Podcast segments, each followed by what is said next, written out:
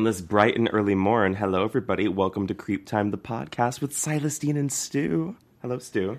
Hi, everybody. Hi, Silas Dean. Good morning. Good morning. We normally, good morning. We normally record these late at night when it's extra creepy. I know, Um, but it's given me an, like an extra sense of I don't want to say pizzazz for this case, but like because I'm up, you know, like when you get up early in the morning to do something, you feel a little more like energized to like go at it. Yes. that's how I feel right Yeah. now. I don't know if it's the Nespresso I'm- coursing through my veins like straight heroin. But Well, lay it on me. well, I'm excited. Okay, I will I will definitely jump straight in because there's a ton to get through on this case. But before I do, I will just say thank you to the creepers yet again for continuing to spread the word on CreepTime because we see all of your comments, we see all of um, the way that you interact with the podcast, and we love it. We appreciate you, and thank you again for all of the case I think this was a suggestion from one of the creepers on TikTok. I mean, Oh my gosh. Yeah, I mean, people have asked for Jaleayah Davis for a long time. Um, and I knew the case really well. I've just refrained from talking about it because it's really hard to cover this case on TikTok and on YouTube because of community guidelines, because it is by far one of the most graphic that I think we've probably Wait, covered. I didn't know we were doing Jaleayah Davis. Oh my gosh. You didn't? No, I, I don't even think you, because I know you wanted me to not do research on this case.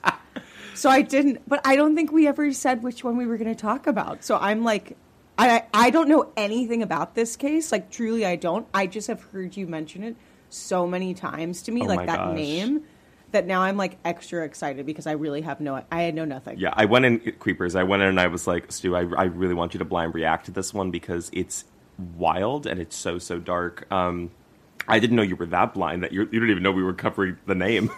Damn. No. Okay. All right. Well, I mean, should I just jump straight into the top line just to like catch get you up to speed a little bit about what you're going to get into? Yes. Okay. All right. So, the story of Jaleayah Davis. This is the mystery around her death at mile marker 181. Have you ever heard the name, I should ask?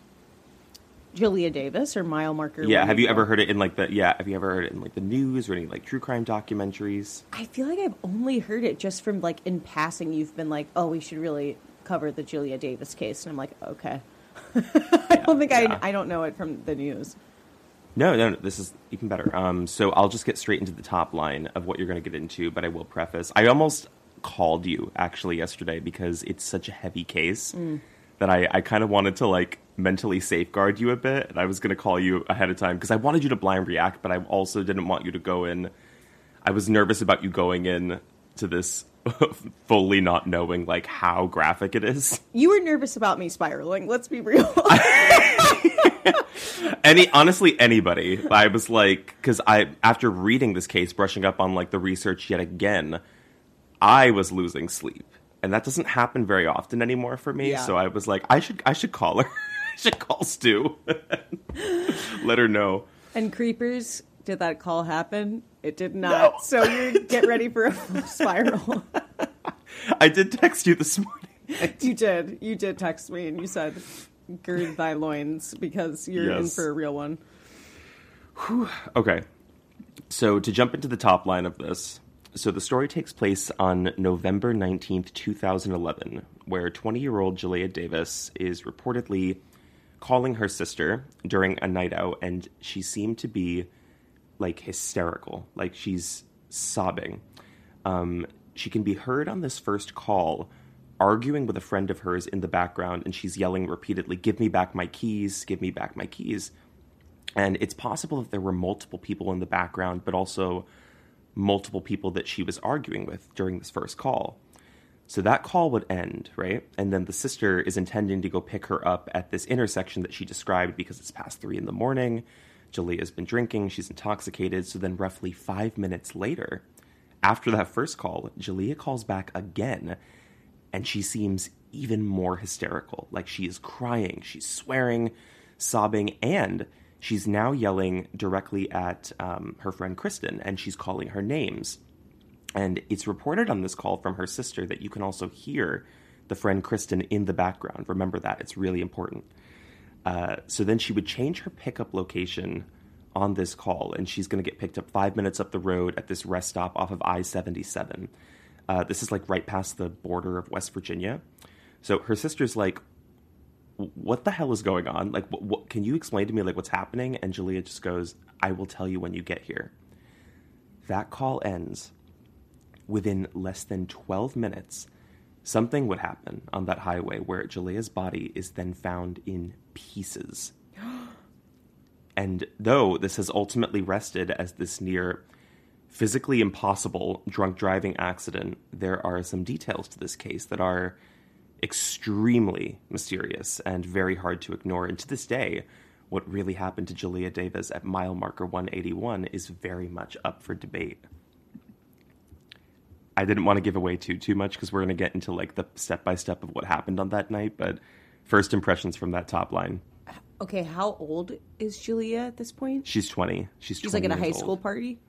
Okay. Um, I think this is like I don't know if she was in school, if she was in college actually, but this is more of like um it's a house party that then turns into like a club hop. We'll get into like the actual night Okay. of and like everybody she was with, but that's it, it's a night of drinking where they're kind of like moving around. But at this point, when all of this goes down, it's like three, almost four in the morning.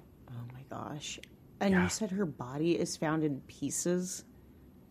That's a light statement of how her body was found. I'll get into the actual details of how her body was found, but yes, in pieces.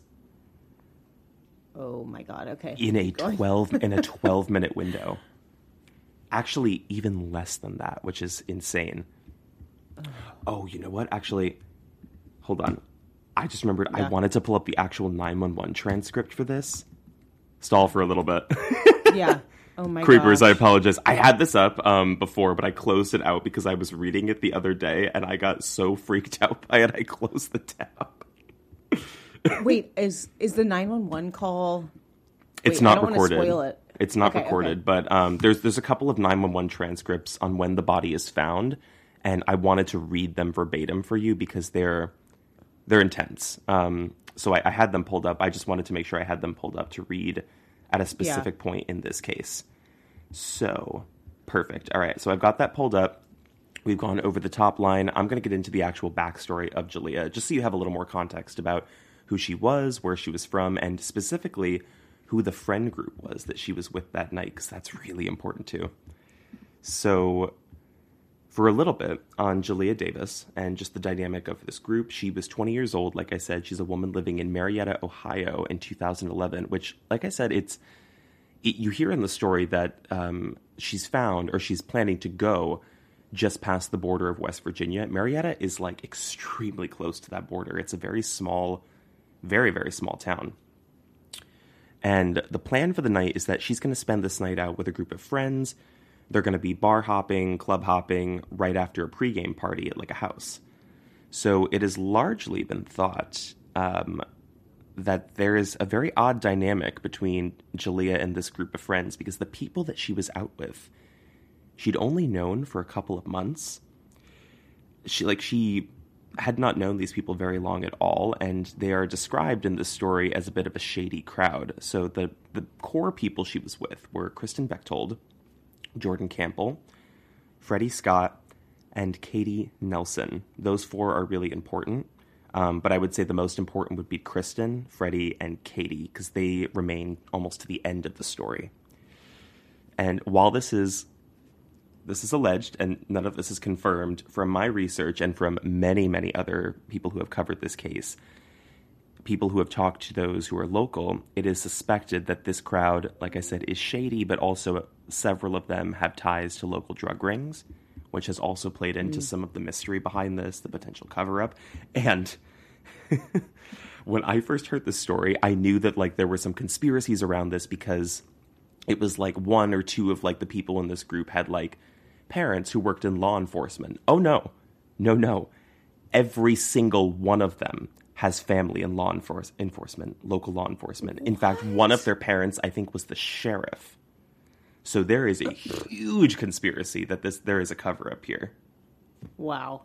Yeah, I didn't know it was like I was like, yeah, I was like I can see that. Maybe that's a reach if like I don't know, somebody has like a brother who like is a cop nearby. No, every single kid including Jaleayah, or no? not not? Not Jaleayah, just the Okay. friends. That's important to note as well. So that's just a little bit of the backstory, just so you know what we're getting into in terms of like the group of people, Jaleayah, and like what the setup of this is. But I'm going to get into the actual night of. So this takes place on a Saturday night. It's November 19th, and it's reported that Jaleayah leaves her house at around 5 p.m. because the first stop of the night is that she's planning to meet up and go to that pregame, that house party. So she leaves around 5. She like texts her mom, Kim. She's talking to her sister, Tabi, uh, and she's going to be texting her sister throughout most of the night to stay in contact because I think, I think the plan might have been that she's like the backup ride because Jaleayah does take her car, which is interesting. And according to the first statement of the timeline of the night, a lot of this, like the the timeline, is kind of pieced together between different statements from the people she was out with.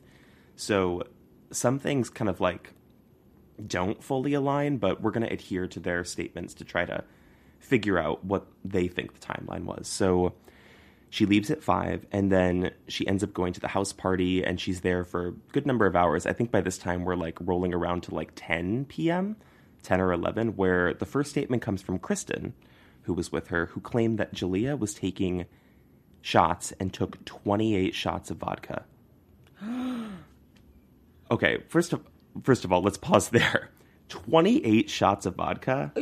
Wouldn't you be dead? Yeah, I was like, that's impossible. That, there's no way that's true.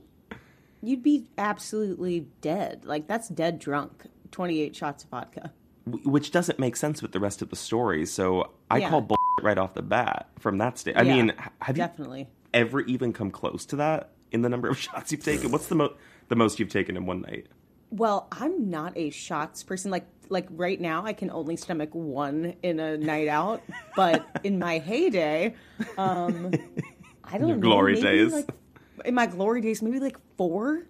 28 you'd be absolutely out of commission like probably on the verge of alcohol poisoning Or- Oh, 20, 28 is stomach pump. Uh, there's a for context. Yeah. There's there's a um a extremely dangerous tradition at a bar in Mexico that I read about where like on your 21st birthday they make you take 21 shots, but they actually banned it because like so there had been like deaths from it. And that's from like you know, people who were taking 21 shots, 28 and then to go drink more because this is just at the house party. She says she took 28 shots at the house party, finished a bottle of vodka, and then they went out to go get more vodka.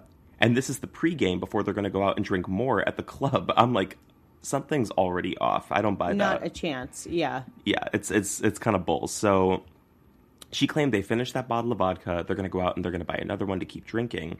The next timestamp that we have confirmed is that the remainder, or the yeah, whoever else was there for the group, they're now done with the pregame. They're going to go out to a club called the Nip and Q, uh, and this is right around like midnight to one a.m.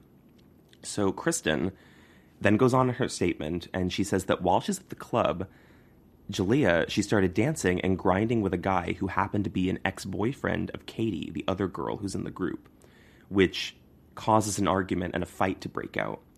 So that's important to remember too in terms of the dynamic and who's mad at who and, you know, where Jaleayah's at. Then we have another statement from Katie's timeline. And she claims that sometime right after two, they had all left the club, and the plan was to bring Jaleayah back to where her car was parked, which I'm assuming from that statement the intention is to make her drive, which seems i shocking. was just gonna say that what in the world they think she's gonna drive the car Yeah, this is where the timeline, I mean, the statements go a little like off the rails because I Kristin in her statement she's like no, she was like I wasn't going to let her drive, but I'm like they're driving her to her car and then Freddie says he was like she was walking around, she was fine, like so much of this is off that what they they initially like separated all of them so that they couldn't that's what you do like so you can't like have people kind of like crossing stories and like confirming things it's better to like get them separated and like talk to them individually so 2 a.m this is what katie's saying is that they're headed to Jaleayah's car because they're going to drop her off i just think that's insane um so what they claim is that they then left Jaleayah at the car and then they drove to mcdonald's and then they went home So this is where the timeline starts to get a little strange. So we know that sometime after 3 a.m., this is when Jaleayah's sister, uh, Tabi, she gets the first phone call where she claims to hear Jaleayah on the phone and she's really upset. She's clearly in the middle of an argument with Kristin and she's yelling at her, you know, give me back my keys, give me my keys, which to me suggests that they weren't going to let her drive or Kristin was planning to drive, right? Yeah, yeah, definitely. Yeah, but she she also asks her sister to come pick her up at this intersection, I guess where her car was parked at the time. So the argument is happening. Jaleayah's upset. She's kind of hysterical. Her sister is like, "I'm going to come get you. Just stay there." So that call ends, and then, like I said, five minutes later, Jaleayah would call back, and she seems to be even worse. Like she's sobbing, she's screaming, and according to her sister, you could hear Kristin's voice in the background, at least Kristin's voice. There might have been other people. And Jaleayah's cursing and she's calling Kristin names. And it's unclear at this point to the sister, like, why she's so upset, like, why they're arguing. And she's like, What's going on? Can you tell me what's happening? Where Jaleayah says, I'm changing my pickup location to this rest stop, which is right off of I 77, which is actually a little bit closer to her home um, even though it's like slightly past the border of West Virginia and uh, this part of where they lived in Marietta. And she says, "I'm going to tell you when you get here." Now, timestamp wise, that call ends at 3:36 a.m., and this would mark the countdown to those 12 unknown minutes before Jaleayah would suffer some of the most horrific injuries I have ever heard in a case. So if we back up a little bit and we just talk a little bit more about that final phone call, I, I want to go back to Kristin's statement to try to give some context and like color what the argument of that call was about, according to Kristin Bechtold. So what she says, according to her, she goes, you know, Jaleayah's car was there. We we brought her to her car because we were all going to figure out like what we're going to do next. Um, but at the time, Jaleayah apparently was on the phone with a guy, some unknown guy who she was trying to meet up with. So then she hangs up, and at that point, Jaleayah comes back to like the group where there's Katie, there's Kristin, there's Freddie. I guess the other guy had already left them apparently, and they they're like, you know, we're just gonna get food and we're gonna end up going back to somebody's house. And I think at this point, according to Kristin, Jaleayah got really upset because she's missing this keychain that she has. It's like um, it's a keychain that I think her sister gave her, and it's like diamond encru- like a diamond encrusted J and she never takes it off her keys. She loves this thing, but she's really upset because it's gone. And for some reason, she blames Kristin, which we would later come to find out was accurate to do because Kristin would have it in her possession. To this day, she has it in her possession, which is fucked. And they, the argument is because of that, because Jaleayah's like, you did something with it. You took my keychain. I want it back and it's unclear if it's because Kristin took her keys, which it sounds like she did because Jaleayah's like, "Give me my keys, give me my keys." So I'm trying to figure out like what that's about. If like Jaleayah's like the keychain's missing, and Kristin's like, "No, let me see your keys. It's got to be on there somewhere." And then Jaleayah's like, "No, give me back my keys. I'll look for it. I'll look for it." Or mm-hmm. Kristin's like, "Give me your keys. You're not driving." And Jaleayah's like, "No, give me my keys. I have to look for the thing in my car." There's like any number of reasons why Jaleayah could have been on the phone with her sister and heard saying, "Give me my keys" to Kristin, right? Yeah. Wait, was it actually diamond encrusted? Like it was something really valuable, or just like she just loved the thing? I think it was actually diamond encrusted. It, it was a gift from her sister, and it was like okay. very yeah, it was like very important to her, and it was described as ex- expensive. So I think it was like it had like okay. a diamond in it, maybe. That could explain. I mean, it just it seems so weird. What would be the gain in like trying to take something valuable from someone? Like that doesn't really check out. So to me, it just seems like she didn't want her to drive or something. I, I think so. I mean, if we're if we're giving the benefit of the doubt to Kristin, um, but that's what the argument is based on. Is mostly Jaleayah being like looking for this this wristlet, this keychain. So Kristin claims that since they thought Jaleayah had a pickup that was coming, being her sister, they left her there at her car and they were like, You're sure you've got a ride? And that's the end of the story. So the family has weighed in on the keychain as well, and they've said they're like, this was really, really important to her, like I said. And because it's expensive, she would have kept it in like her possession the entire night. And it's really locked into her keys. So someone would have had to have deliberately taken it off, probably, for it to go missing. That's important to note, I think, just because we do have confirmation as of today that Kristin did, in fact, have that in her possession and continues to keep it, um, which I think is really, really messed up. Yeah. So Kristin is insistent that they confirmed that Jaleayah would not be driving because she was so far gone, but this also contradicts a statement that would come out at the time from Freddie, Freddie Scott, the guy who was there.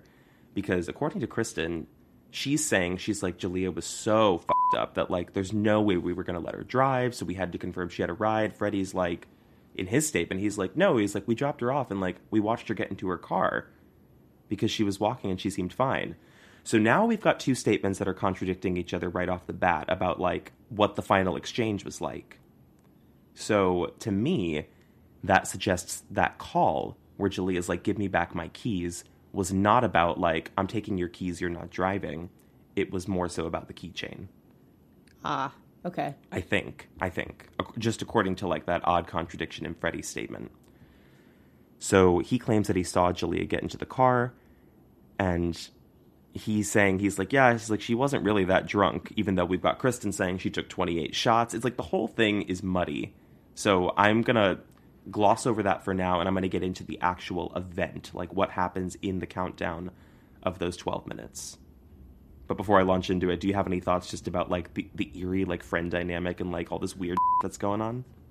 Yeah, well, I'm wondering how intoxicated the rest of the group was and who was driving them back. So Freddie is the one who's driving, even though they were all described to have been drinking. So it's assumed that he was like drunk driving or buzz driving. Um, but according to everyone else, he was not nearly as gone as Jaleayah. Um, and according to her her toxicology report from later in this case, I think her blood level was at 0.19, which I looked it up. I think that's the equivalent of like six drinks, seven drinks. So you would have That's pretty high. yeah, you would have like um your motor functions would be impaired for sure. Like you're definitely, Definitely, too yeah. drunk to drive. So I don't but you're also not 28 shots deep. Like that's Yeah. stomach pump, body shutting down, and my breath is becoming shallow. Yeah, because I know the blood alcohol limit is 0.08, right? So I think she so, was, yeah. She was definitely above that, but 0.1 wouldn't be like you're uh, almost dead. Like 28 shots, you'd probably be way higher than 0.19. Yeah, it's it's a little it's a little blurry. But Um, I guess I'm just curious. I'm curious. Um, I guess about the dynamic between these people. I'm sure we'll get into it later on with these conflicting stories. Um, because if I'm Yeah. Kristin, I'm going to be really freaked and worried if I'm innocent that what he just said completely contradicts what I've said. Oh, oh yeah. Well, it's funny because they all gave statements at different times because after all of this shit goes down, Katie is encouraged by her parents to go in the morning of and talk to police. Actually, within mm. like I think 20 minutes of being informed, officially informed about what happened to Jaleayah. Mm-hmm. Um, whereas Kristin refuses to talk to police. She actually gets an attorney day one mm. which is never an admission of guilt i can say i mean some people you just lawyer up if something happens but Yeah.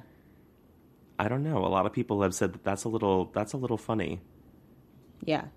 because if you're truly hmm. innocent it's like you you can't give a single statement to police about the last few moments you had with somebody before ap- apparently or allegedly where she says this was the end of the story. We left her at her car and then we went off to mcdonald's and that was the last time we saw her. And then something goes on 12 minutes later. Yeah. Something something ain't right. it's oh when we get into the actual state of like how the body was found how the car was found and this first 911 call that nobody talks about where it's described okay i'm, I'm gonna launch into it all right because Okay. I, I can't give away too much so what actually goes on so where we're, we're at in the story we know that Jaleayah has she's at her car either with somebody or alone or with a group of people and the 12 minute countdown starts. So we have that gap of time where we don't actually know what happened just before these horrific events were uncovered. But the window, I learned, is actually even smaller than those 12 minutes. So the first 911 call that's recorded in the system, and it's just a transcript. We don't have we don't have audio of this. This comes in at 3:41 a.m., which is just 5 minutes after that last call that Jaleayah made to her sister where she was like, I'll tell you when you get here, kind of thing. Because her sister's like, What is going on? Why are you so upset? So the call is reported uh, about something that's going on at mile marker 181. And I'm going to read just a little bit of what that first call says. So the 911 dispatcher goes, What is your emergency? He goes, Yeah, I'm calling about a car that's broken down on 77 North. They go, Okay, where at on I 77? They go, on the 181 or so. The lights are on. It's up against the guardrails. Something's going on there, but I couldn't see anybody. Uh, it's pretty cold out, so I don't know what's going on over there. Okay, can you give a vehicle description like red car or a blue truck? He goes, Pardon me? He goes, Give me a vehicle description like a red car or a blue truck. All I know, it's a car. He has his lights on. He's right by the car. He's up against the guardrail. So there's something going on over there but I couldn't see anybody standing around, which confuses me because he says he's right by the car. So who is who is he? Is that like a pedestrian? Is that like somebody who's going to check in on something that's going on? Yeah. The he is really interesting because the next 911 call that would come in does not describe anybody else, but it is the actual discovery of the body. And I am going to read that exact transcript as well because this first call comes in at 3:41 a.m. The next call comes in at 3:48 a.m. Uh, from somebody who's turning around from what they just saw, and I will read you this transcript verbatim, so you can get a sense of how this unfolds in real time. So to tee this up, I think it's a father who had his son in the car, who was coming home extremely late from somewhere, who passed this thought he saw what he saw and had to pull over and walk back to confirm. So this is the transcript. It reads as follows Stay in the vehicle. I'm going to keep the doors locked. Just stay here. They go, What is your emergency?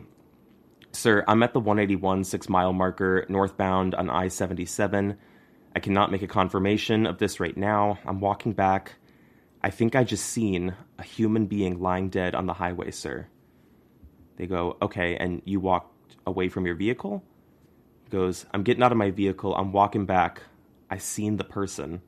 They go, you think you're at 181? 181 mile marker, sir. I haven't confirmed it yet. Okay, your name, sir? They go, my name is blank. This is censored out.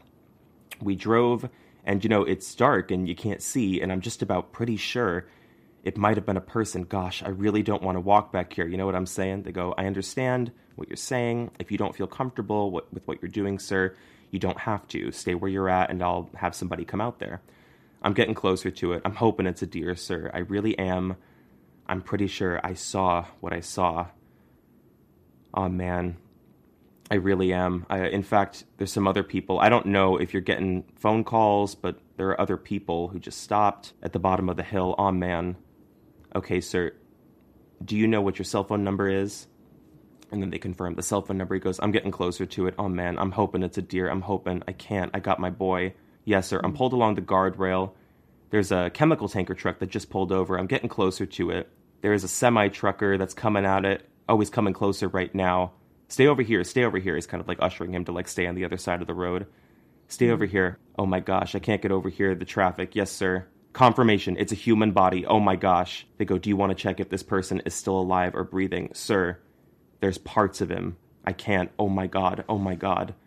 Sir, turn around. Don't look at him. Okay, turn around. Don't look at him. Oh my gosh, sir, sir, you need to hurry and get people here, please. Okay, we got people on the way out there, sir. Can I start stopping traffic? This might be a crime scene, right? Do you have a flashlight? I don't want you getting hit or anything. I, I do. No.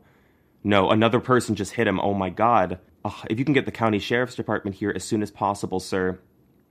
And then it sort of goes on to just describe what exactly they're seeing, but reading that transcript, and I, I had it read to me actually before. Um, was so, so chilling. But it tells us a few things. One, we know that the body was discovered in pieces at this point, and we know that the body was then run over after it was already discovered in pieces by another truck. So the state of her body was unbelievable. She's found naked from the waist up. One of her breasts was completely severed, missing. One of her legs had been snapped at the hip, completely in half, and she was found fully decapitated. Her car is found two tenths of a mile up the road, still running, with the headlights on. Allegedly, the doors are locked, and surprisingly, the car itself has very little damage. Weird.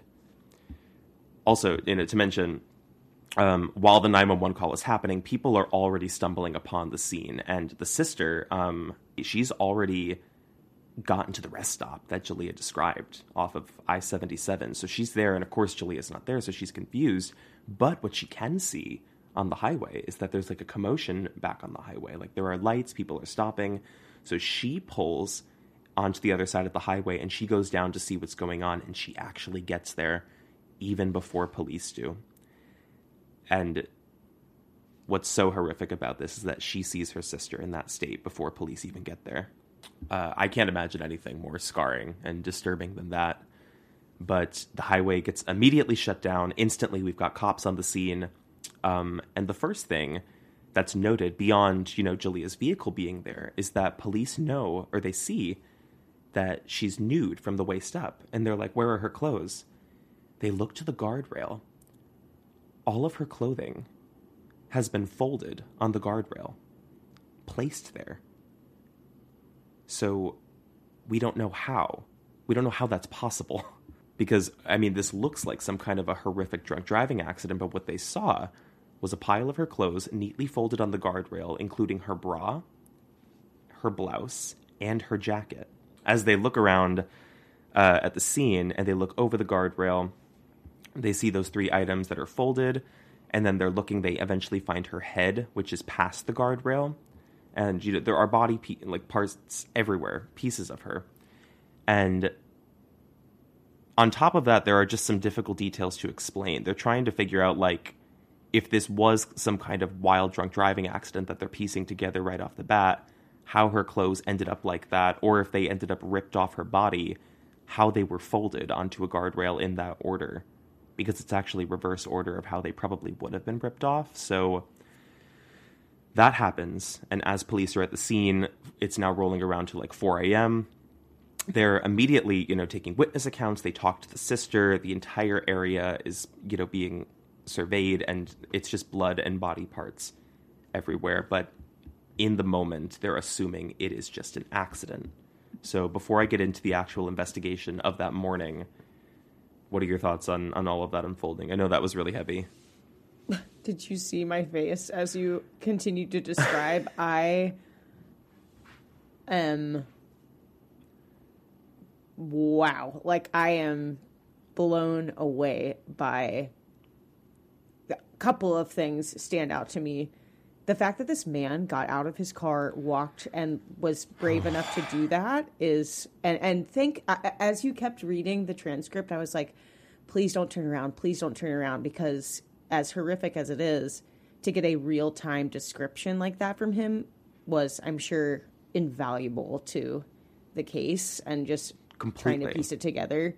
Um, so that was my first thought. And, and when you were like, okay, he found it, I was like, oh, thank God. Um, the clothing, the breast, and the head, to me, I feel like this was a personal attack killing. It seems nearly impossible. I mean, for this level yeah. of damage to happen. Well, it's also really interesting because what we would later hear when we get into the investigation and the recreation of the accident, they suggest that, like, part of the reason she was found in pieces was because the truck hits her, like, runs over her after her accident already happens. But if you listen to his 911 call, it's really interesting because you go piece by piece and he goes, Sir, there are parts of him. He can't even tell it's a woman because mm-hmm. the body is so mangled. There are parts of him. So he's she's already in pieces. And then he mm-hmm. says, Oh, a truck just hit him. So that kind of misaligns with how the accident is described, and I, I, Right. I his his nine one one transcript is really invaluable because it's you can't refute it. I mean, it's it's what he's seeing in real time. I just the first time I heard that, the chills that I got when he goes confirmation, confirmation, it's a human body. Oh my gosh, oh Mm-hmm. my gosh. I remember I get chills now, like reading it. It's I got so, chills when you were reading it. Oh, it's so freaky. But also, I I'm interested in the 911 call that came just before it as well, where they describe like there's something going on at that car. Cuz that person passes, but like you would assume if they were passing the car, they would have seen that body scattered all over the road. Absolutely. And they And they it was a full seven minutes before the body was found. A lot can happen in seven minutes. Yeah, well, that's I mean that's a big conversation here. Some people are like, I mean, how could any of this have happened in like the window, the time frame that was given? Like it seems impossible.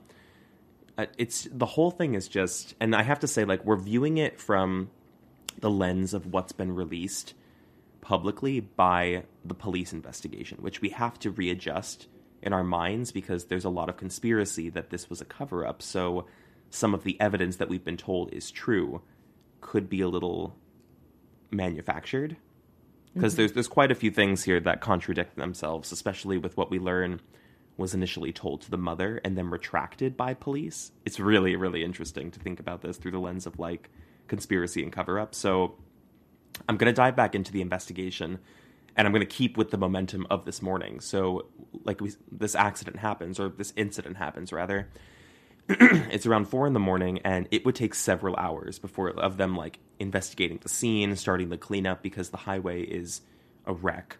And we're rolling around to like 7 a.m where police are now headed to Kristin's house to inform her of the accident because they want to ask her questions. They they know that she among other people were out with Jaleayah that night because again they've already talked to Jaleayah's sister.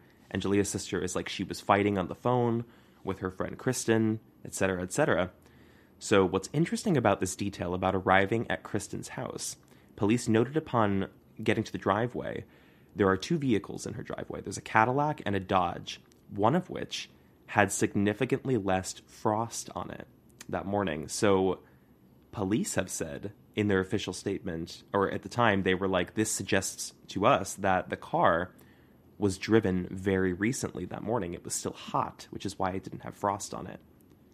So when we're talking about recently that morning, we're not talking about like when they got home at like three or four, like they said. We're talking about like that person was out and about at like six a.m., six thirty in the morning, doing something. So they leave. They just leave their card like kind of wedged in the door to like give us a call back, talk to us. Roughly twenty minutes after that, Katie actually voluntarily goes into the police station on her own. Um, her parents encourage her to go go there and give a statement and detail exactly what happened last night, her last interaction with Jaleayah, and like try to set her story straight. Um, So I'm assuming at this point, some of the phone calls have sort of circulated. I'm sure the group of people she was with that night had gotten word by that time in the morning, like Jaleayah's dead like Jaleayah's dead, unless some of them already knew. Because that seems extremely pre- preemptive isn't the right word, but immediate. It was very immediate for Kristin. 20 mm-hmm. minutes after police are like officially starting their like door knock situation to be like, "What did you see last night?" Katie's already at the station giving a statement. Yeah. So Katie felt the need to go in, articulate her story. Kristin, like I said, takes the completely opposite approach. She refuses to speak to police and immediately lawyers up. She has an attorney by the following day. Which, how do you feel about that? I mean, because like I said, getting an attorney is not an admission of guilt.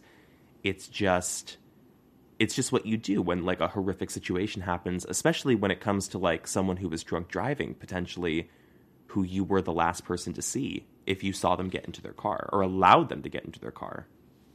Right. I think also she's probably thinking my friend saw me fighting with her. Mm-hmm. They knew that there was a conflict happening and better to protect myself as we go into this because if she doesn't have a lawyer and she's like, yeah, we were fighting heavily before all this went down, it's just a no brainer to not that you're setting yourself up for um, you know, potentially Being pinned for something. Yeah. Yeah. Yeah.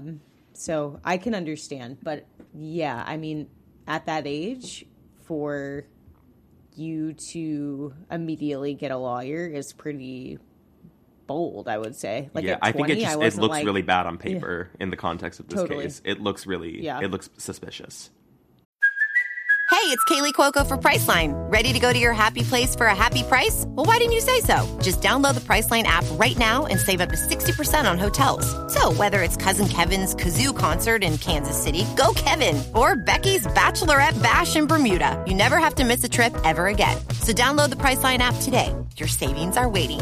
Go to your happy place for a happy price. Go to your happy price, Priceline. So the police are finalizing their description of the vehicle. Let's go back to like how the car was actually found. So there are some things that didn't really seem to make sense about this car. Um, and about this case in general, you know, we're wondering how did the breast get removed? How was the clothing removed and folded? How did she get decapitated? How did any of this happen from a drunk driving accident where the car is not totaled? So the car is found basically parallel to the guardrail. The guardrail would have been on the passenger side of the car. So that's not what I thought when I was first um, hearing this case. I was like, oh my god, a drunk driving accident like this? She must have like gone through the windshield or something. So that would have been a head on collision. Not at all how the car was found. It was like it scraped along the side on the passenger side, which confused the hell out of me trying to like piece this together. Both headlights are on, as well as the overhead light in the car, which is interesting. There's a few theories behind that. Um, or the cat, I guess you call it the cabin light. Probably the cabin light. So there was damage that was found on the passenger side of the car, indicating that was the uh, where the car made contact uh, against the rail. And they're having a hard time right off the bat in their initial report trying to figure out like how a body could accrue so much damage from something that doesn't really seem to have any sort of damage on the driver's side, assuming that this was a single driver accident with Jaleayah being the drunk driver.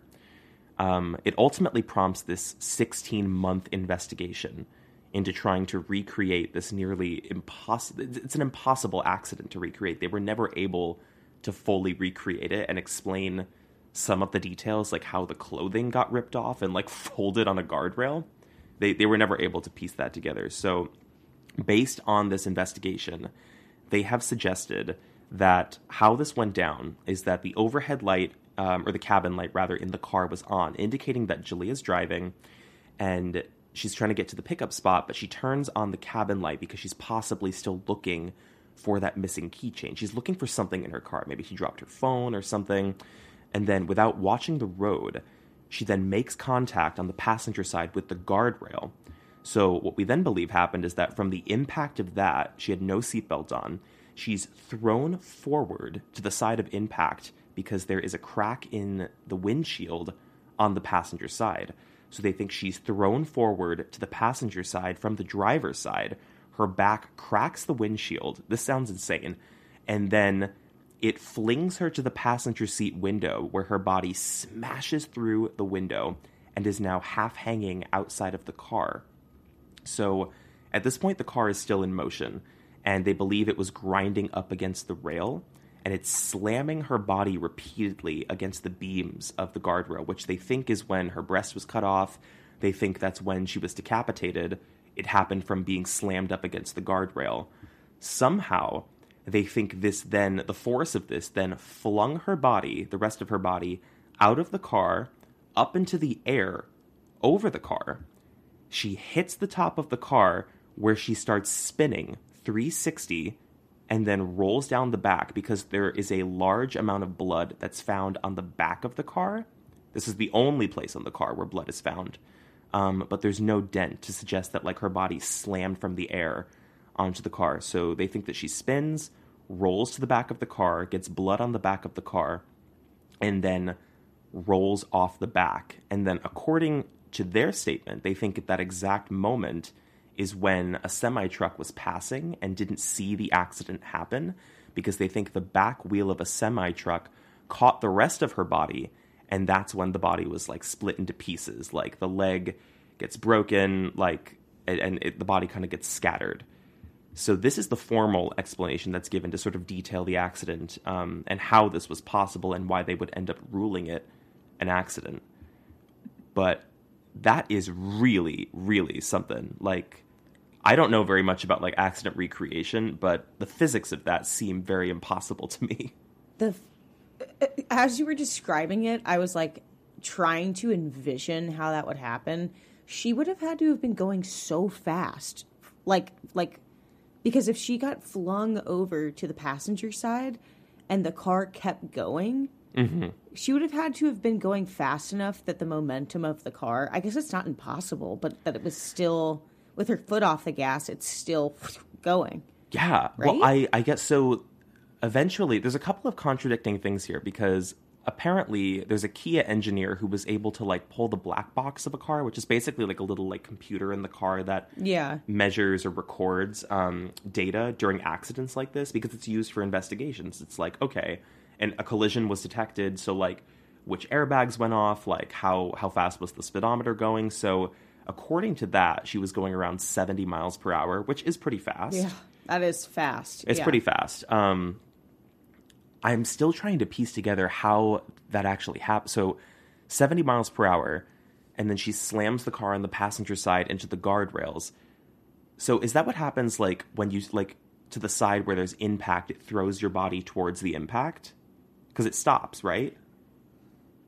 Like it's it the car hits and like that side stops the motion because you you're impacting with something, so it throws you to that side. Yeah, think. but I guess where where I'm a little lost is so she gets thrown and Mm-hmm. then she goes through the passenger side window a little bit.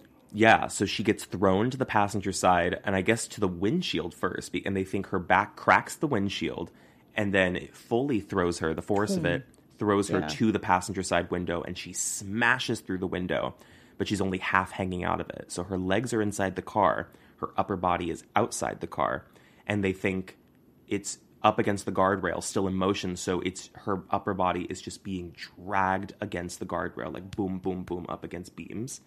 They think that it cuts off the breast, pulls all of her clothes off, bra, blouse, and jacket, and somehow folds them on a guardrail, and then her head is decapitated from one of the beams. But then it doesn't stop. That's the crazy. I mean, I'm tracking with all of that. Yeah, I'm like yeah. far fetched, but like possible, I, see it. suppose. Yeah. Yeah. I just don't understand how the momentum and the pull of that then drags the remainder of the body that's still intact, including like I guess what's left of the torso and the legs, out of the car, up into the air over the car, and then it hits the top of the car and starts spinning. What? Like how Also, was there blood on the cl- the blouse and the bra? there was, yeah. Okay, well that makes me I was going to say this would all be null and void if the clothing is like untouched for some reason. The or, like, clothing has blood on it, but it doesn't have it does not have the kind of damage that I think the torso of the body sustained. Like for example, the head is decapitated, so I'm assuming the majority of the blood is pooling from the neck. yeah. The neckline of the clothing does not have that kind of blood on it. It's like wipes of blood. I swear to God, Sue, if you look, because you can see the clothing, like the mothers released pictures of it. It's like somebody wiped their hands on it almost. Like they're like wiping. What? It's insane. So she's thrown up into the air over the car, hits the roof of the car. No dent, no dent. This is just according to their investigation. She spins 360 and then rolls down the back. And then I guess that's when, like, the, bl- the part of her that's bleeding, which at this point would be the neck, touches the back of the car because there's so much blood found on the back of the car. That is wild, too. Oh, also, there's no blood that's found in the window, the passenger seat window that she was allegedly hanging out of. Yeah. So they're saying she smashed out of the window and she's being dragged along this guardrail, but they never found any blood. They never found any hair fibers and they never found any clothing fibers of her on the actual passenger seat window. They just believe that she was hung outside of it and was dragging along this rail. But what what about the guardrail? Did that not have blood on it? It did, yeah. So here, I think there are a few things here that are definitive because there's. I've I've looked at it from the perspective of like what has the mother released and what does the mother believe, Kim Davis, and what have the police released, and there are some things that are difficult to refute. There is like visual evidence, and there was brain matter that was found on the guardrail, which to me indicates the head was definitely decapitated on the guardrail somehow. Right, I don't know right. if it was that she was hung out of a window in her car from her own accident, but I've also run through the scenario. I'm like, did somebody hang her out of a window and slam Right. up against a guardrail? I mean, but then her mother and her family also believe that she wasn't even in her car. They think that she was like hit with a car intentionally into the guardrail. Which I also have a hard time like trying to piece together all of the I, I feel like I'm just very ill equipped to understand how accidents like this unfold from a physics standpoint because it seems impossible, but I, I guess nothing's really impossible because we're just not used to seeing like or understanding how a body I don't I, I don't know goes through the motions of something like this. I guess it's Right. possible. The thing that I'm confuses fully me with it. Oh yeah. Go Well, I was going to say the last part of it that confuses me. I don't know if this confuses you too. Is that they say in their investigation, the recreation, that as soon as the body rolls off the back of the car, it immediately gets caught under the back wheel of a semi truck, which does not align with that 911 call because on that call is when he says, "Oh my God, it just got ran over by the truck." So that didn't happen. Those two things did not happen like at the same time. Like the accident wasn't going on while the back wheel of the semi truck happened to catch the body in those like three seconds that this whole thing happened. The body was already on the ground. Two trucks, unless two trucks did it, but that just seems oh, when you Oh, drive a truck, wouldn't you feel a body that you just picked up or hit? Like, Maybe. I mean, I don't know. I, I really don't know. I would think so. But also, isn't it the trucker? There is a trucker who calls in from that first 911 call, I thought, who's mm-hmm, like, mm-hmm. something's going on at mile marker 181, which the confusing part about that call is when they say, I didn't see anybody around there, but he also says, like, there's a guy standing there. There's a guy standing there. What does that, what does that mean? Like, as far as, because it was before the other 911 call. So it's definitely not this guy who called and was like, I've got my boy in my car. So it's, is he referring to the car? somebody with another car. It's it's somebody just with her car, which is Yeah, so it's so weird. yeah. The, it's the car solo. There's something going on at mile marker 181. He goes, he's up against the guardrail. The guy, there's a guy standing there, but I didn't see anybody around the car. Those two things confuse me. Mean, meaning, like I didn't see anybody around the car. Like I didn't see another car. I think is what he's suggesting. yeah. So I don't think it's like an accident, like a two car collision. I think this person got into an accident. He's just standing there by the car. Who is the? Oh, It's almost like somebody found her and like oh, like okay, here's the other thing that I want to know from that first 911 call. If she was going 70 miles an hour, mm-hmm. I guess once they called, once this first call happened, the car had maybe stopped motion. Like it was just banged up against the guardrail. Okay. yes, completely at a stop. Um, okay, at a stop. So then it almost seems like somebody would have stopped and like or been with her to get out of the car and fold the clothes or whatever. Like it just does not make any sense. the folding of the clothes i i'm never going to be able to understand even from either perspective of like this being a single person accident and like how that happens from the accident or there the conspiracy that someone was with her in the car uh i don't understand why they would fold the clothes then unless like how they even got them off her body unless Right. she was made to get nude before this all happens like coat comes off shirt comes off bra comes off i don't understand Or like oh god. This is this is it's a freaky, freaky ass This case. is- But is there a world in which someone from the club would have like come out to her car and like they would have started to drive together to like I don't know. That's what I thought. or something Oh, like yeah. The whole thing that I thought was like, I'm like, was there someone following her? Like, was like, because I thought I'm like, okay, if Jaleayah's driving, maybe like Freddie Scott is in his car is like following that car, or yeah, maybe Jaleayah is like meeting up with the guy because there was someone she was trying to meet up with that she was calling allegedly, according to Kristin. I don't know. There are some other details to this from the investigation that I should get into that might actually throw this even further. Um, so we've gone through like the actual their version of like how they think the accident was physically possible if this was a single driver accident. So we know that some of these details don't add up and they weren't able to explain everything. So now we have a few details in the investigation where things go pretty sour. Um, like I said, they were never able to recreate how the clothing was removed in that reverse order because what's logical is that, okay, if she's being hung out of the car, the body is slamming up against the guardrail, and that's when they think the clothing was ripped off of her body, it would most likely be in the reverse order.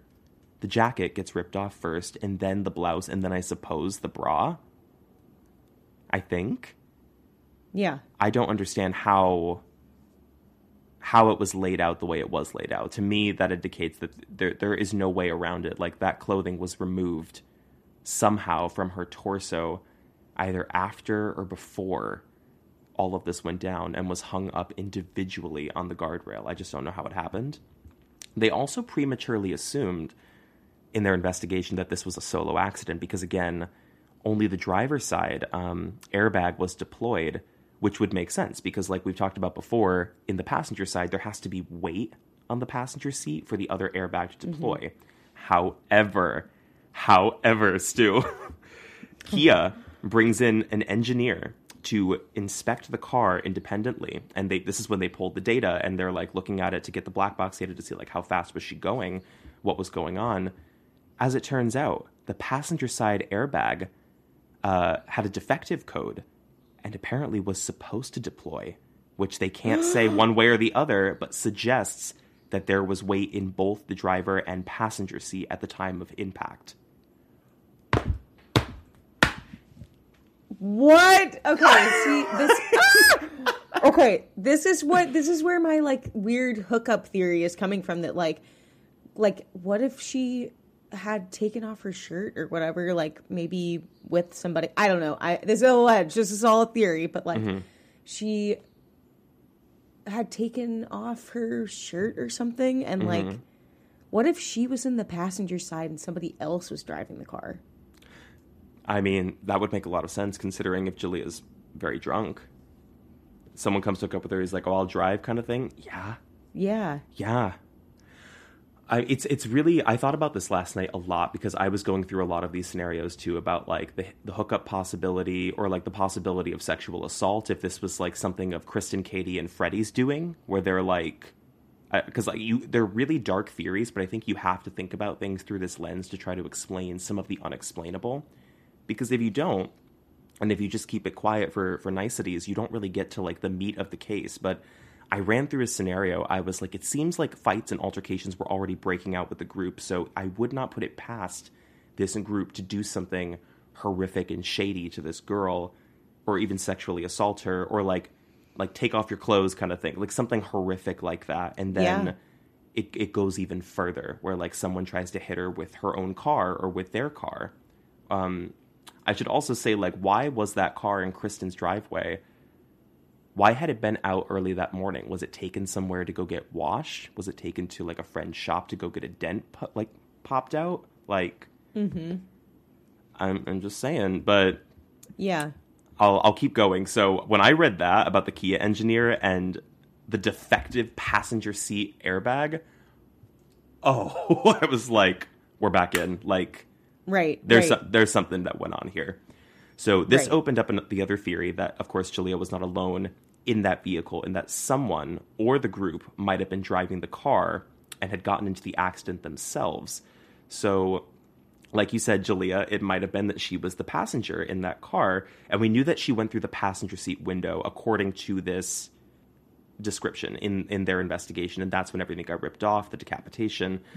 But what was really odd was that her passenger seat had a bunch of stuff in it, like random items that were thrown into the seat, which her family believes doesn't one doesn't make sense with the accident because if there was enough force that threw her body from the driver's side to the passenger side and then through the window, how these items were not disturbed, it almost looks like the accident happened and then someone grabbed a bunch of from inside her car Mm-hmm, and threw it in the passenger seat to make it look like she was driving alone. Mm-hmm. Right? Um, yes. What was also odd that the, the parents noted that hasn't really been touched on in the investigation and can be seen in the crime scene photos. The glass of the passenger side window was found, of, of the broken window, was found inside the car, which suggests that the smashing came from the outside, not from her body Right. smashing outwardly, because then the glass would go outside of the car. It's not, mm-hmm. I mean, nothing's impossible, I suppose, but the family has said this looks greatly staged. Like, it, it looks like a, like a fake accident, kind of. Which we don't know how much happened from, like, the group or whoever we're alleging might have done this to her, and we don't know how much happened from police who were covering covering ass for people. Mm-hmm. So then, let's see. The family has said they believe that the car was very quickly staged. Um, the pile of random things that was thrown in the passenger seat that didn't seem to make sense. Uh, and then they think that Jaleayah's keys were then used to lock all of the doors and then were thrown through the smashed window on the passenger side back into the car. And then everyone speeds off in Freddie's car or something. So the pile of the clothing, it's suspicious, and I don't even think it was noted in the original investigation um, why those things were not disturbed. And what also seemed to be unexplained, like I said, that passenger seat window hanging out, the head, the chest, all of that happens. The clothing gets removed. None of the fibers of the clothing, no blood found on the passenger seat window. All of this is leaning into Kim Davis's theory, saying that the passenger seat window being smashed was like something that happened after the fact. Like that that happened from like somebody trying to like throw her keys back in the car kind of thing. Um, her mother claims to have been told early on in the accident that her daughter's car, she was told this by police, she claims, her daughter's car was found in park. That is impossible. What? That's impossible. There is no way, if this was a single person accident, that this happened to Jaleayah from her driving and her car was found in park. Yeah, That- not that- a chance. It, it couldn't happen. I mean, it just I couldn't happen from like the way the accident was described. The car was in motion while all of this was going on, while she's being flung out of the window, and that's how all of this happened. So police have denied that they've ever said this to her, but she claims when she was told about the accident because she said that the first responding officers even mentioned that this sounded like the scene looked suspicious, and they said the car was found in park. They had later retracted that and they said no it wasn't. It was in drive. So we, we don't really know what's the truth here but what's also interesting about this um, this case uh, and what kind of misaligns during the investigation so those three friends that claimed right that they dropped Jaleayah off and they were like we just dropped her off at her car and then we were going to go to mcdonald's then we are going to go back to someone's house we apparently get cctv footage from the mcdonald's this is really interesting to these timestamps pay attention to this because like the CCTV footage comes from McDonald's that shows Freddie's car and Freddie at the drive through. There are two people, other people in the car. You cannot see who they are. You cannot tell if they're men or women. But we know there were two other people in the car. According to this story, it makes sense that it's Kristin and Katie, because that's what they said. We went with Freddie to McDonald's. That's time stamped at 332. Why this doesn't make sense is because that second call of Jaleayah to her sister happened at 336, where Kristin can be heard in the background. Even though Kristin said that she was in Freddie's car, which allegedly was at McDonald's just what, four minutes beforehand, six miles away. It's not possible. Doesn't make sense. Doesn't work. Like so, So, yeah. was there a, a third car, I guess? Like, had anybody else driven their car? N- I don't think so. I'm curious about like the other person who was there. Let me get their name again because they completely fall out of the story. I don't know why they were grouped Yeah. in, but like they completely fell out of the story. Who was it? Oh, Jordan Campbell. Um yeah, I don't know where they come into play here. I think they were just a, they were there for like the house party in the club, but why they were grouped in with this this trio of like Katie, Kristin, and Freddie, I have never understood. I guess the reason I was asking was is there any world where they would have said like, "Well, we're going to follow you and make sure you don't like you know if you're gonna drive we're gonna follow. And then like Kristin gets pissed and is like let's like f- with her or something and like start you know like when you can kind of like get on ride somebody's tail. And i didn't know if like they were doing that to mess with her and then it went too far and she ends up like going off the side and like Mm-hmm. they're like holy shit like we have to cover this up immediately but you don't go to Mc. I mean, you wouldn't go to McDonald's like after that or well, the, before the that. You know I McDonald's mean? times, I totally get what you mean. The McDonald's timestamp is also interesting because I was never sure if the timestamp that was given was provided by the McDonald's or if it was provided by police because we have to look at this Ah. through the lens of like every single one of these kids has a parent or relative who's either a sheriff or works high up in law enforcement. So Mm-hmm. this looks like like a, an initial um, attempt at an alibi footage with like a fudged timestamp that then also didn't make sense with like when this phone call happened and what the sister heard. Because the sister heard, she said, I heard Kristin in the background. Jaleayah was yelling at Kristin. So I don't know how much weight I can give to the timestamp with Freddie's car being at McDonald's four minutes beforehand. But if that is accurate, we also don't know who the other two people in Freddie's car were. One of them could have been Katie. One of them could have been somebody else. It could have been Jordan. It could have been, we don't know if they were mm-hmm. men or women. We just know there were two other people in that car.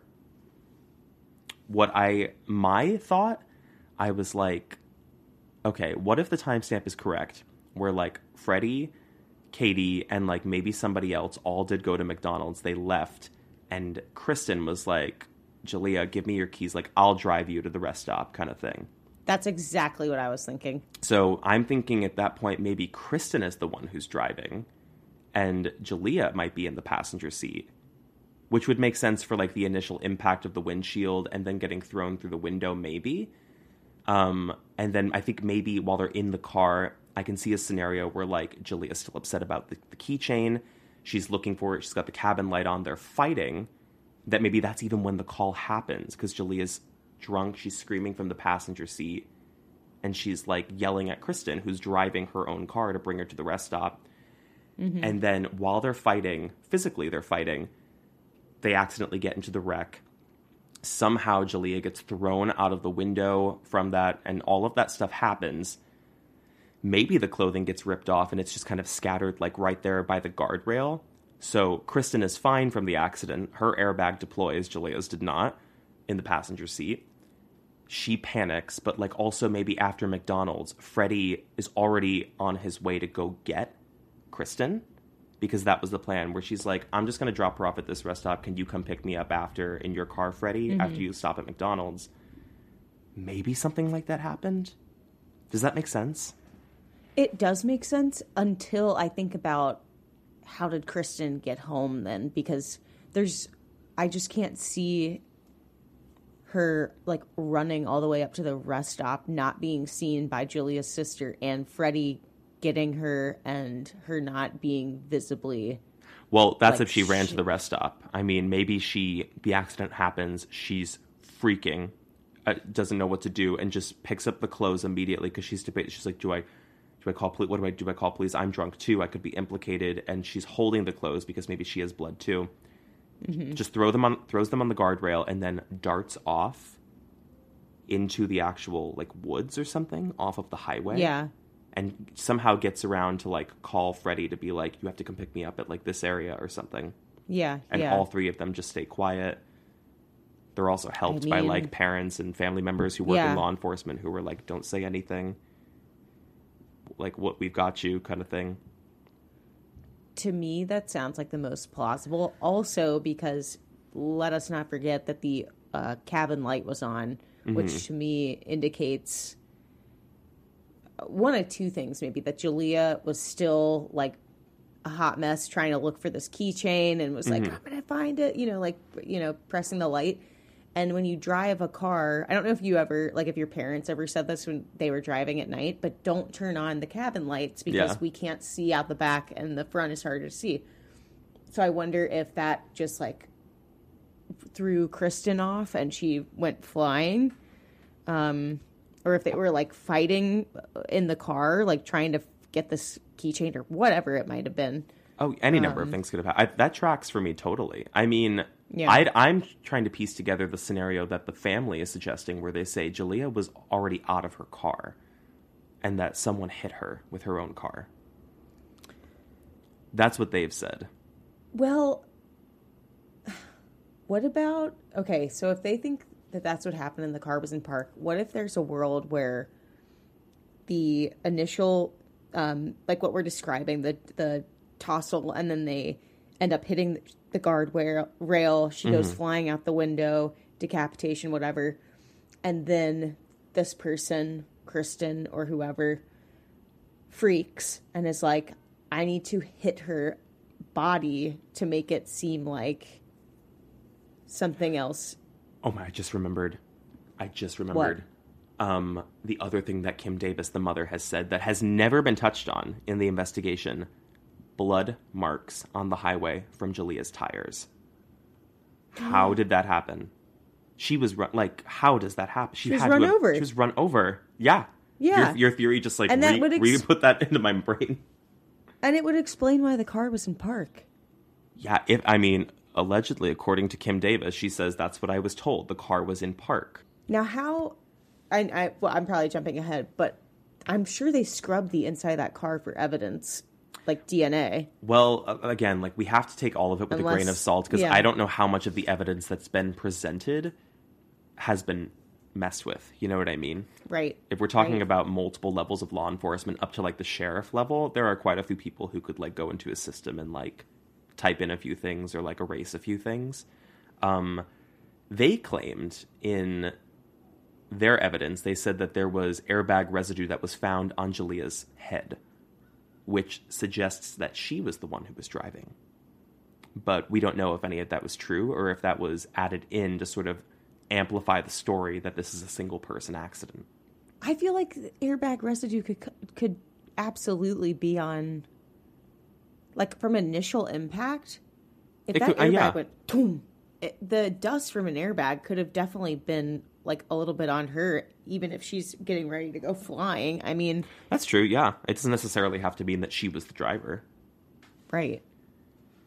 It's it's such a weird, eerie case. I mean, I how do you feel overall? Do you really feel like there is something sinister and suspicious here, or do you feel like this is something that it's bizarre to talk about, but ultimately it was possibly just an accident? As we got further into it, I mean, my initial gut feeling was um, something is amiss. Like, not- I, I actually don't feel like this was just like a freak accident. Um, I do think somebody else was there because I don't think you have that much conflict and that much drunk ridiculousness to just like let your friend go off and like you know what I'm saying? Like when when, when the when it's already starting to unravel and people are already getting into conflict and it's unresolved and it's 4 mm-hmm. a.m., I don't think that it just, okay, bye, I'm going to go see my sister. I feel like that continues to fester and people get crazier and crazier. At, the drunker they are, the later it gets, they're trying to get home. Like, I just, so that was my first feeling. And then as we went on, I was like, okay, well, maybe she was just trying to get to her sister because she was super upset and it was just a freak accident. But to me, it sounds like whatever conflict this was was intense enough that she and this, and I guess Kristin, were not going to resolve it then and there, that they were going to continue to fight. Um, so, in my opinion, my gut is that Kristin was driving that car, most likely, and something because because you had me at the beginning with the physics of her possibly being in the driver's seat hitting and the decapitation, but mm-hmm. just like you said, it all starts to get a little fuzzy for me when you describe her body flipping over the back, 360ing up in the air. Like it just I don't is understand. crazy. And the clothing coming off and being folded, no. Who would have done that? Not a random person. Like I mean, it could just be that we're also. I mean, the whole time I tried to view it, I'm like, I'm just an ignorant person to like the physics of a car accident. I was like, I really don't know how, like, what a body is capable of going through. So, in my mind, I'm trying. I'm constantly trying to rationalize. I'm like, sure, I guess this is possible. I mean, it seems extremely far fetched and like this is glossing over quite a few details, but like I suppose it's possible. I would also add that like on the theory of like Kristin driving or potentially being involved, which I do think she was, even if she wasn't at the accident or a part of the accident, she should be implicated in some way in this story. Mm-hmm. There's a reason mm-hmm. I think that she lawyered up. There's a reason she wouldn't talk to police from the get go. And just as a reflection of her person, that keychain, again, was found and it was in Kristin's possession. She has kept it to this day and refuses to give it back to the family, which is fucking weird. Like, So why? weird. Like, I, I'm I'm sure she's given like some statements or something. She's written a bunch of shit on Facebook where she's like, "It's in memoriam or something of, of my friend," or you know, it's some bullshit that's like, they lost a daughter in possibly Yeah. the worst way imaginable. You can't give back like the family keychain that her sister gifted. Like, what do you what? Yeah, that doesn't make sense. She Something, also- yeah. something. It it almost uh, feels like she doesn't want to let it go because she probably has a lot of remorse for. If we're going off the theory that she did this, she has a mm-hmm. lot of remorse for what happened, and like that's her last piece of, in a sick and twisted way, her friend. that it's That I, also, I agree i killed. totally agree i mean i'd be interested to hear like some of the psychology behind like why people who either intentionally or unintentionally because I, I haven't decided whether or not if Kristin was involved if i think she did this on purpose like caused an accident in Jaleayah's car on purpose you know? It seems pretty wild and risky but you do things when you're drunk that are wild and risky. Um why yeah what the psychology is behind keeping the last piece of her, you know? She's also been think- very vindictive on Facebook, like towards the family and towards the mother, because like this family, they have they are set in stone. They they will not budge from their theory that this was no accident. That like Jaleayah was with somebody. There's someone else who knows something. This was intentional and it was um, vindictive. And Kim, or is not sorry, not Kim, Kristin has come out against the family on Facebook and said like they're stalkers, they're insane, like they come after me, like I'll come after them just the same. Like it's a dark, it's a dark crowd of people. Like Yeah. not the best. to me it just sounds i mean she's she's doing everything you're not supposed to do if you're innocent um yeah, so uh, that uh, but, uh, you know what else really i first of all i think that family knows best normally and they know what someone would have been capable of and what they would not have been capable of like their own child and i would be curious to know if kim thinks that Jaleayah, in a very um, like heightened state of emotion and drunk, would have the if she thinks that she would naturally have gone to get in the car and drive to her sister, or if she would have just like stayed back and like like continue to like freak out or walk or like I just feel like there's so much there's so much more in those 12 minutes that I want to know about like if I knew Jaleayah better, that I could try to decipher um, what her next move was going to be when she realized that she was super upset. She was in a fight with her friend, and like, how do I get to my sister? How do I get home? I want to get out of here. Like, right. you know, No, I, I totally know. Um, I, I, for one, I also have to think of it through the context of like I know that this happened in less than twelve minutes because of that first nine one one call where the car is described as stopped at the guardrail Right, already. right. So like really, all of this happened in like five minutes, which is so difficult for me to like wrap my my brain around. I just have a difficult time understanding how somebody else couldn't have been involved if the car is seen at 341 stopped. They're saying there's somebody standing by the car but Jaleayah's body is not seen outside of the car in the road at that point. Mm-hmm. I'm trying to understand how how that was missed. And I, I think the, the bigger problem here too is that like i'm viewing all of this through the lens of the evidence that's been given to me which could or could not be true. So I'm trying to understand a different version of the story of how she could have been decapitated, the breast could have been removed, the clothes could have been removed, where she wasn't in the car. And I don't know how that happens. I don't know how that actually unfolds unless she's like made to get out of the car and like walk or something. Yeah. And then it's like a game of chicken where somebody like goes to try to hit her with the car, but Jaleayah doesn't move and then gets like rammed against the guardrail. It's also it's difficult too to like actually or it was for them to inspect like assess the damage on her body as a whole because like the body had been caught under the wheel of that semi.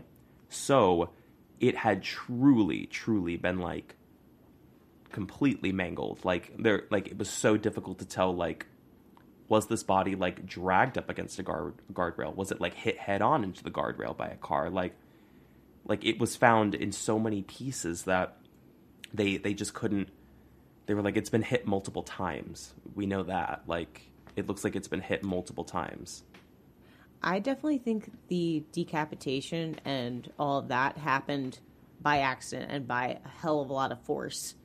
Um, I don't think that when you're drunk and your motor functions are impaired, that you'd be capable of figuring out how to hit it just right so that she's going to get decapitated. You know what I mean? yeah. Like, um, so it definitely to me seems like that that was the first chunk of it all going wrong. And then the second chunk unfortunately this person decided to stage it and try to make it look like something I definitely I definitely feel there was some staging that went on. I don't know if that was from the person who was actually there or if that was once like a brother who's a cop arrived or like mm-hmm, mm-hmm. sheriff arrives like I don't know. There's a lot that can go on in 3 hours when it's just police on the scene and I don't know, 3 out of 4 county. of them. Yeah, oh, don't even get me started. Marietta County Police Woo! I've Oh got my, my theories, but yeah, like three out of four of them have like kids who were they know were out with Jaleayah that night. Yeah, there might be some conversations that go on at like early in the morning about how they're gonna explain this story. And the and the car the car with the frost or defrosted i guess i should say Yeah, yeah, found without What? frost. I don't think that's ever been explained either. Nobody and answered the door. Kristin's car We don't know if that was Kristin's car. I'm sure there's some research somewhere that would back that up. Um, I think it was a Cadillac and a Dodge, and I forget which one of them didn't have the frost, but I don't know. I mean, I think there's an there's a wider story here. I just don't know if it's ever going to get told because the case was closed. It was ruled as an accident after the investigation. Kim Davis maintains that there's something wrong, and she wants the case looked at again.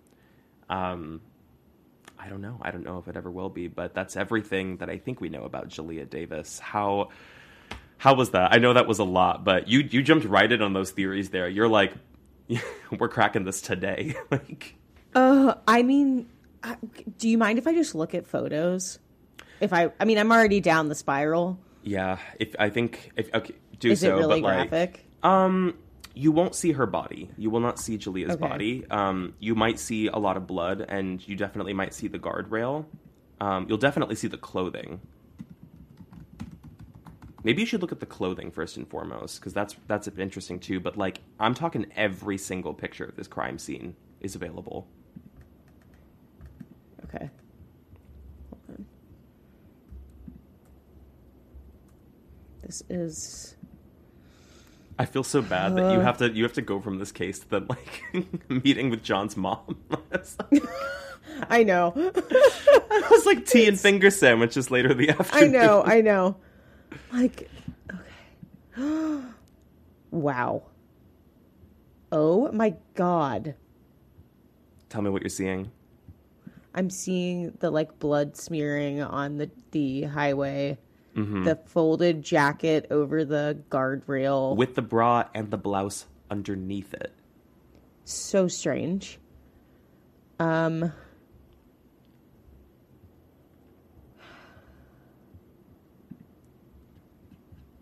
Oh my gosh. Um